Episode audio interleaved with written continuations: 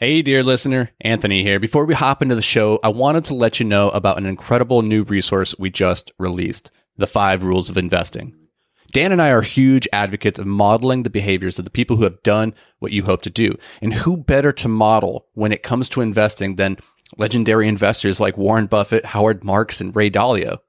This free ebook breaks down the simple time tested strategies of billionaire real estate investors that you can use to take your investing to the next level. So head over to invictusmultifamily.com and grab your ebook today. All right, now let's hop into the show.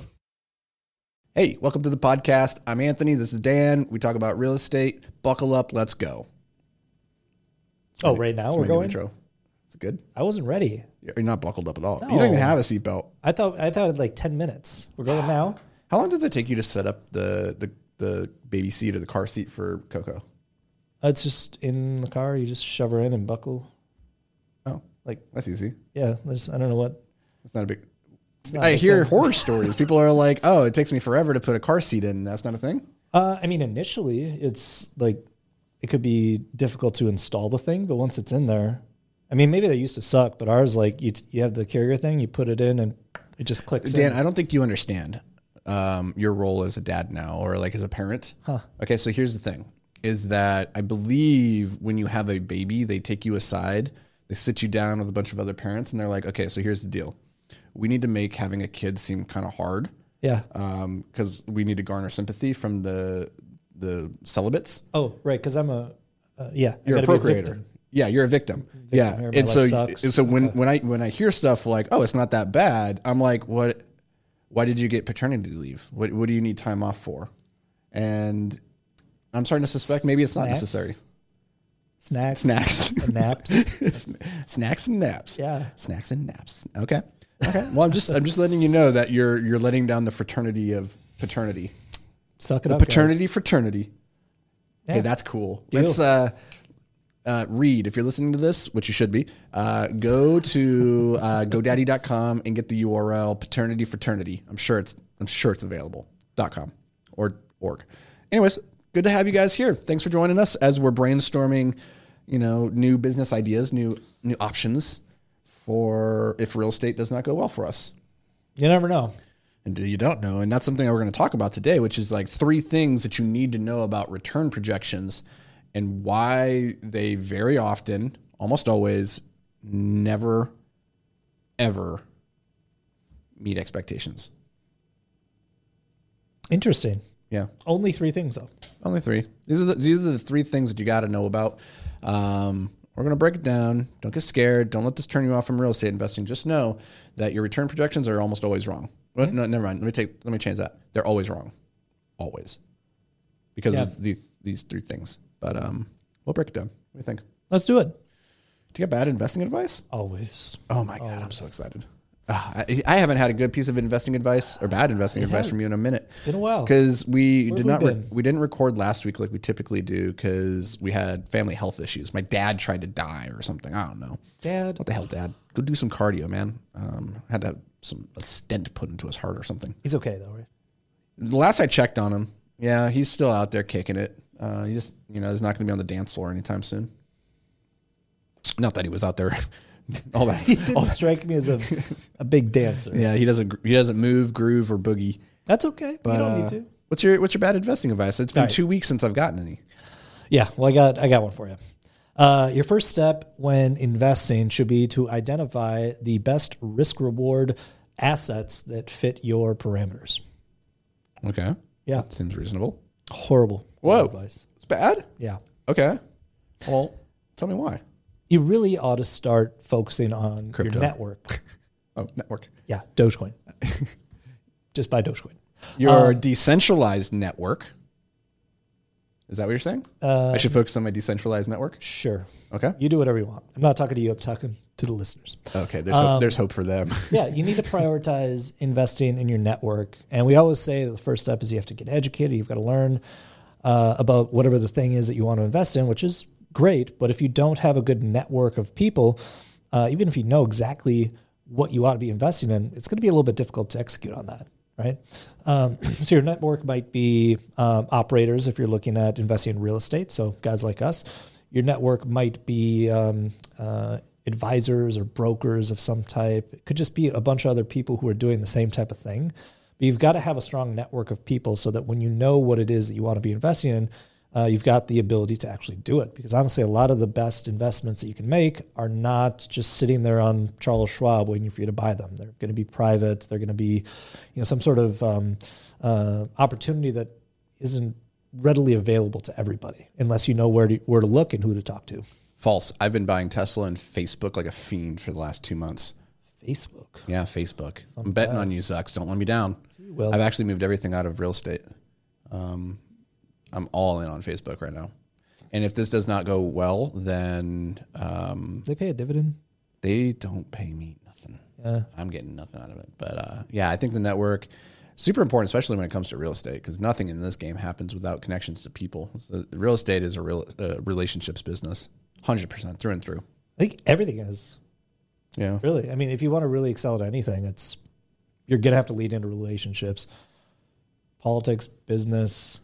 well, oh, you just jump straight to politics. I don't want to do politics. Well, I can't think of any industry or anything that you'd want to do with your life that doesn't that you could just do in a little room by yourself and never have to talk to people. Yeah, I mean, you can't get money. You get money from people. Yeah, You get value from people. That's love, connection. That's um, get out there. yeah. Okay, where do I go to get them?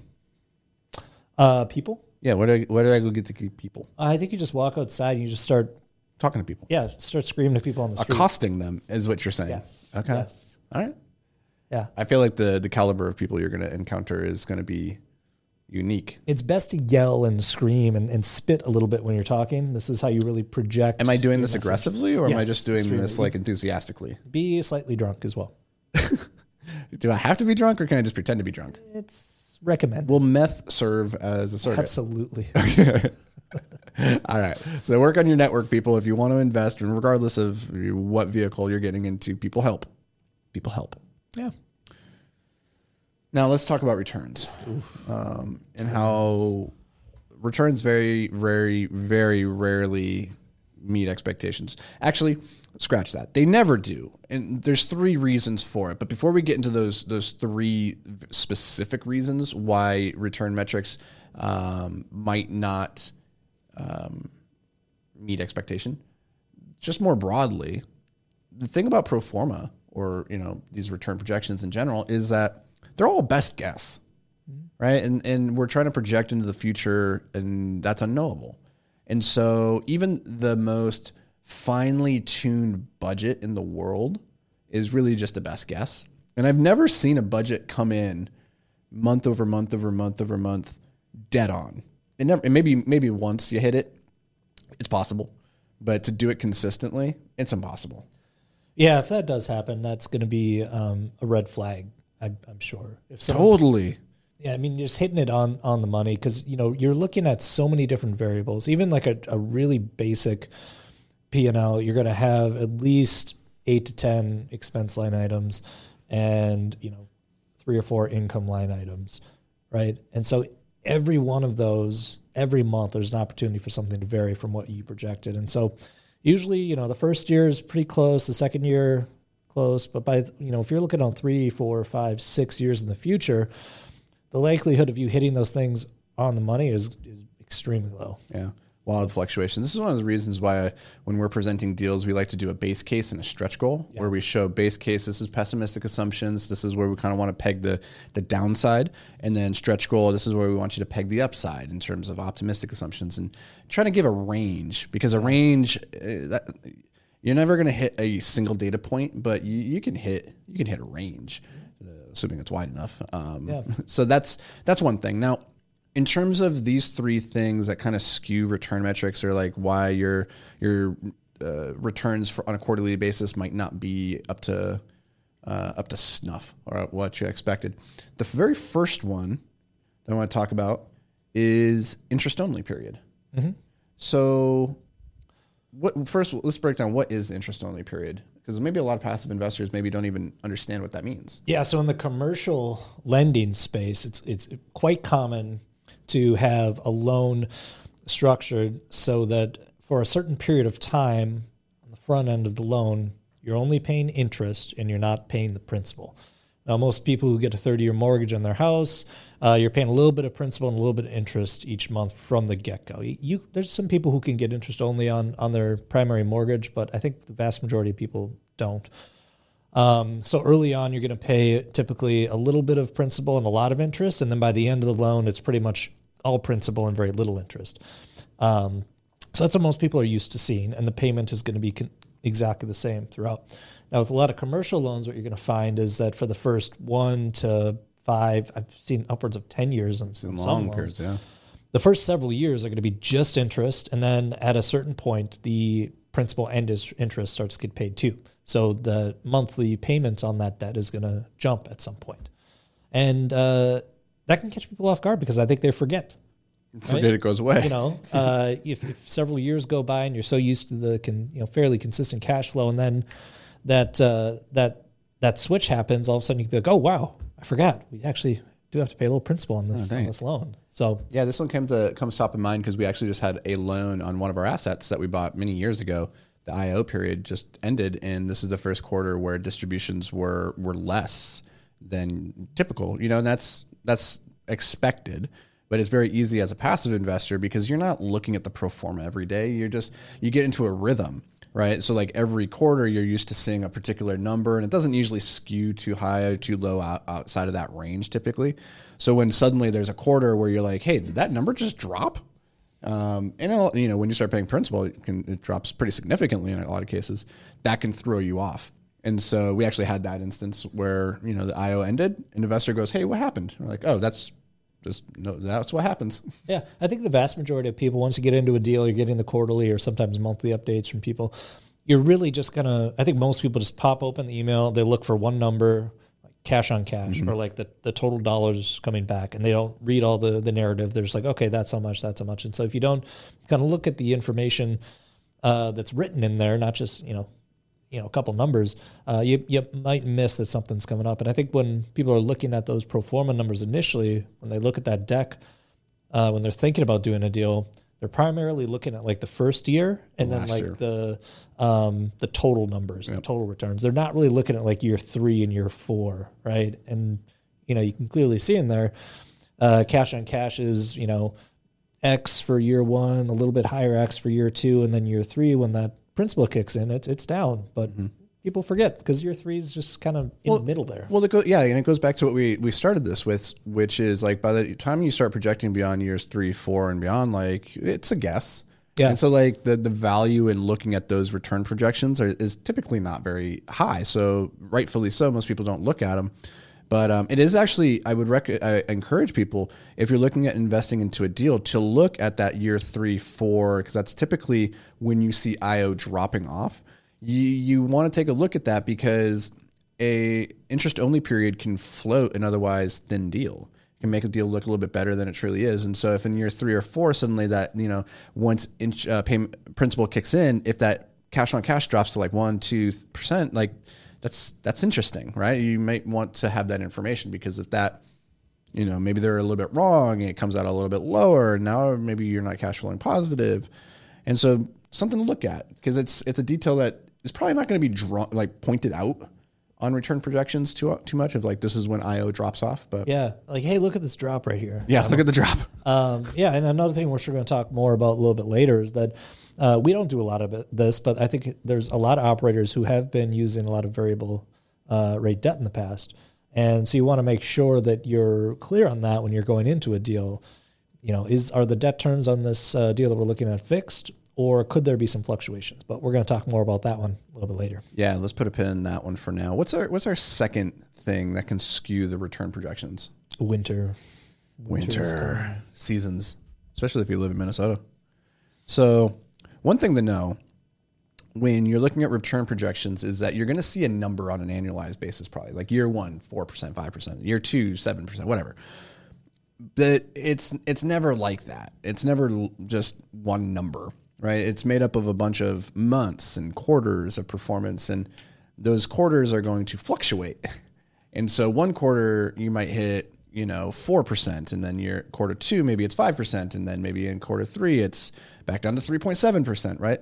It's an ebb and a flow, and that's not a bad thing. It's just a result of seasons and other factors that are occurring throughout the year. But Yeah, I think at, at least we've always presented just annual numbers, right? Yeah. We always look at a five and a seven year hold, and we never go quarterly or monthly in the initial pitch deck to investors. because there's a little bit too much detail. It's a lot. It's a Yeah. lot of numbers, and most people, uh, if you start pulling out spreadsheets, they're just going to run away. So we try to make it as uh, s- as simple and digestible as possible. But that could be problematic because if somebody sees, okay, uh, in this year we're projected to hit a six percent cash on cash, right? That doesn't mean that every month it's going to be six six percent, um, or even every quarter. There's going to be some fluctuations, like Anthony mentioned. Um, which is normal, but it could throw people off. Where if you've got a six percent cash on cash pro forma number for the year, and then there's a quarter that is uh, you know hitting four percent, they might look at that and be like, "Oh, is this underperforming?" It's like, well, no, you know, because these other quarters are going to balance that out, and by the end of the year, we'll have you know hit that number. Yeah, I think in general, if you're investing in a cold cold weather state like Minnesota, you, you should just peg like Q4, Q1 are going to be your low co- low quarters, mainly because there's a lot more expenses associated with winter, and then you'll see some ticking up in Q2's two and Q3. Typically, yeah, and it, it that could vary as well because you know if it's a heavy lift, uh, well, not a heavy lift, but if it's a value add deal. Uh, That's when you're going to do your work. Three, or when you're doing your renovations. So you know, there's, there's going to be unique elements to each deal, but but generally speaking, if you're in uh, an area that has winter and snow, you're going to see snow removal. Right, that's not a thing in the summer. That's a new expense, and the heating costs, especially if you're looking at historic brownstones or mid-century builds. Um, you know, if you've got uh, like an older boiler or something that's not the most efficient, we're going to see a huge change from what it costs uh, for the electric bill in July to February. Right, there's going to be a very drastic change there. So, and you can work around that too. You can set up your billing with the utilities companies most most of the time to have it be averaged out, so you're just paying a uh, an average throughout the year. But um, yeah, if you don't, then you're going to see a pretty dramatic difference in your operating expenses. big spike. So when you're looking as a passive investor at a deal and you see those annualized numbers, just realize like that's not going to be like 6% every quarter. It's going to be a fluctuation most likely pretty much in every market, regardless of if it's a winter market or not. You're never going to hit the same number over and over and over. So you're going to see some ebb and flow. Yeah, and you can always ask for um, the quarterly or monthly uh, data that feeds into those annual numbers because the operators should have that. And if you want to get into the weeds and see, okay, what's month one, month two, month three, so on and so forth actually look like, um, just ask. But most guys aren't going to lead with that because it's it's a lot of data. Yeah, we don't go there generally because one, we assume our investors know um, because they listen to this podcast and they're well um, educated and sophisticated. So good job for you. Um, but two, because it's it's it's it's it gets into the weeds. Yeah. Um, but hey, we're not afraid to go into the weeds. We'll go in there with you. We'll pull like up the the gators. weeds. Dan loves it. Yeah. I'm not a big weed guy, but uh, see what I did there.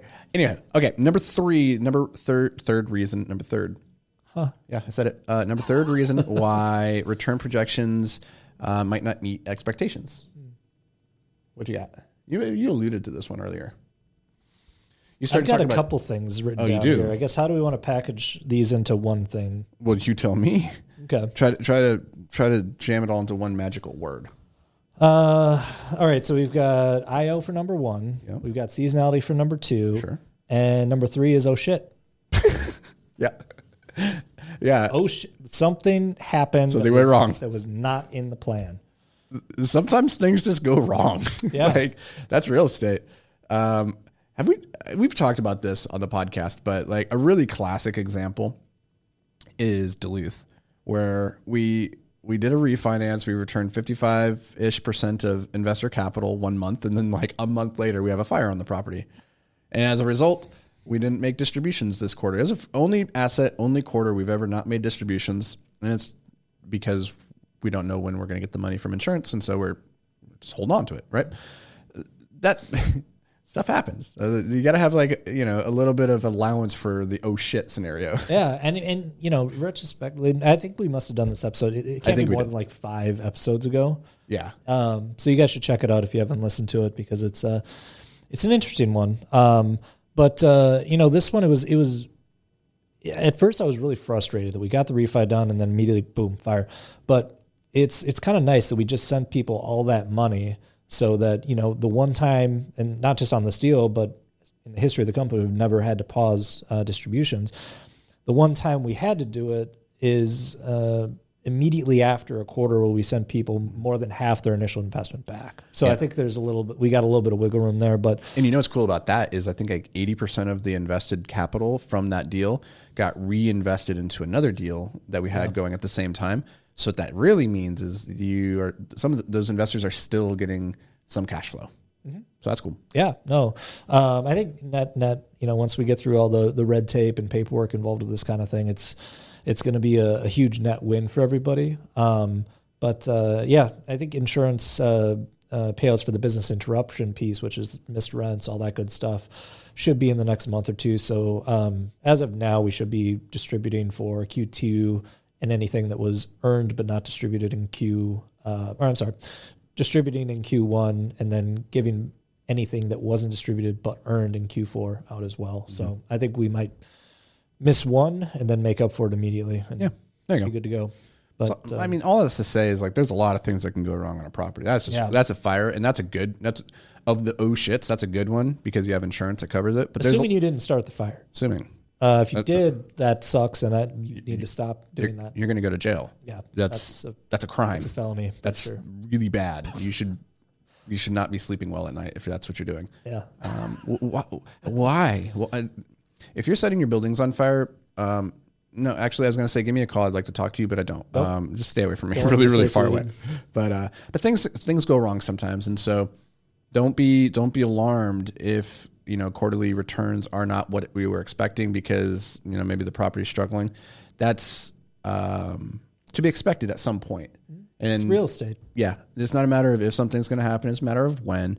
And so, the the main thing I want all investors, whether you're an operator or passive, to think about is that real estate is a get rich slowly but surely game, and you have to measure it on long time frames. And so, this is not like the stock market or quarterly earnings reports really really matter for the valuation of the company. Like, so don't get too locked into like this quarter's pro- projected returns versus actuals um, because this is just one quarter, right? And things tend to smooth out the longer that you look at it in real estate. Yeah. So if you're feeling stressed or anything like that, um, especially as we go into like this next part of the market cycle where there's probably going to be a little bit more um, froth for a lot of operators, you know, just be cool. It's going to probably be okay as long as they're you know communicating and there's Is froth bad? um, not on my mocha. Right. I mean, it depends on the scenario, but generally froth is not the thing I'm paying for. Okay. Like I had a beer the other day that was like 90% froth. Granted, I was the one that poured it, but still, I should be protected from myself. Yeah, that's a that's a shitty pour. I agree. I would fire me. No bartending experience, do you? I did actually. I was I um I worked at a Don Pablo's when I was like 23, 24 and let- about Don and I was Do those still exist? They, I don't think so. I don't know. There was like one more. And it, I I was the king of slinging frozen margaritas to 45 year old suburban moms. They loved me. Don't you just have like an icy machine you stick it into? Yes. That's you, Confirmed. yeah. Mm-hmm. I mean, you shouldn't be surprised to hear that my beer pouring skills are low. I don't even think we had a tap. I think we just had bottles that had to open for people. So, Yeah, yeah. like, I was I was the the lowest rung on the bartending ladder of um, the world. Tom Cruise from Cocktails, he would look at me and laugh. He's like, "We're we're not." That was a good movie. When I- When I saw that movie when I was like 18, I think I uh, thought I wanted to be a bartender. So I went to bartending school, and then um, Really? yeah, I didn't finish. it. My dad went too. yeah, it didn't. I didn't. I like the idea of it, but then when I went in and actually started doing it, I was like, eh, nah. Yeah, unless you can, unless you can work in an environment very similar to what Tim Cruise, uh, Tom, Tim Cruise, Tim Cruise, you know Tom's brother, uh, younger brother, lesser known, um, works as a bartender. That's why you don't know him.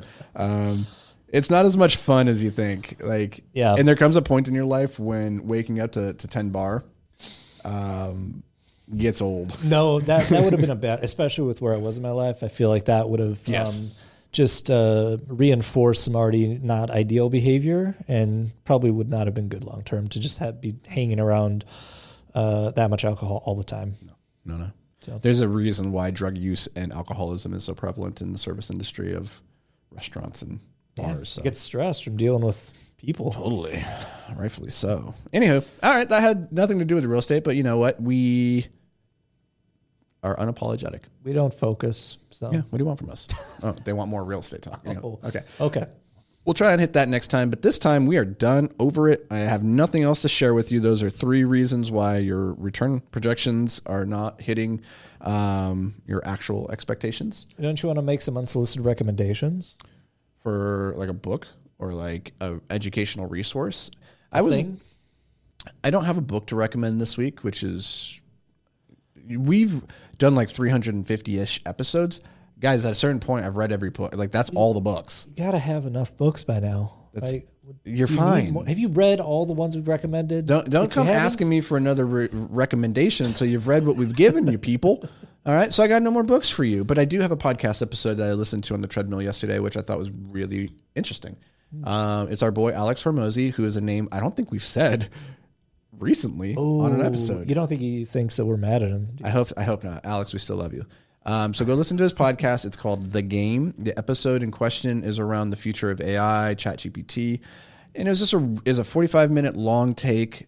I found it really interesting because honestly, I haven't spent a ton of time thinking about AI and ChatGPT recently because honestly, it's a rabbit hole that I feel I could lose myself in. So I'm being really careful not to. But um, I think he did a really good job of breaking apart where the opportunities lie, where the fears lie, and uh, just kind of laying the groundwork for what the next decade might bring. Does he have other people on there, or is it just him talking for Just him. however long? Yeah, just him. I don't think he's ever had a guest on, come to think of it. He will share podcast episodes where he was guesting on somebody else's, but I don't think he's ever brought a guest on. So, Yeah, I've never actually listened to an episode of the game. So really? yeah. That's hard. Well, to, I'm, hard I'm believe. sure I've listened to clips he's posted from it. Sure. But I've never like pulled up an episode of that podcast and just listened Oh, that's to it. that's fascinating. I have listened to all of them almost. I it's so good, but Well, those social media networks, they don't, they're not putting it in front of me. It's not being served to me. So take it up with the come on. YouTube. Come on, YouTube. You gotta you gotta smash the bell more often if you want to get this content in front of you. I don't want any bells. Just got to ding the bell. All right. so that's your podcast. That's your educational resource. And uh, mommy and daddy love you immensely. We'll see you guys in the next episode.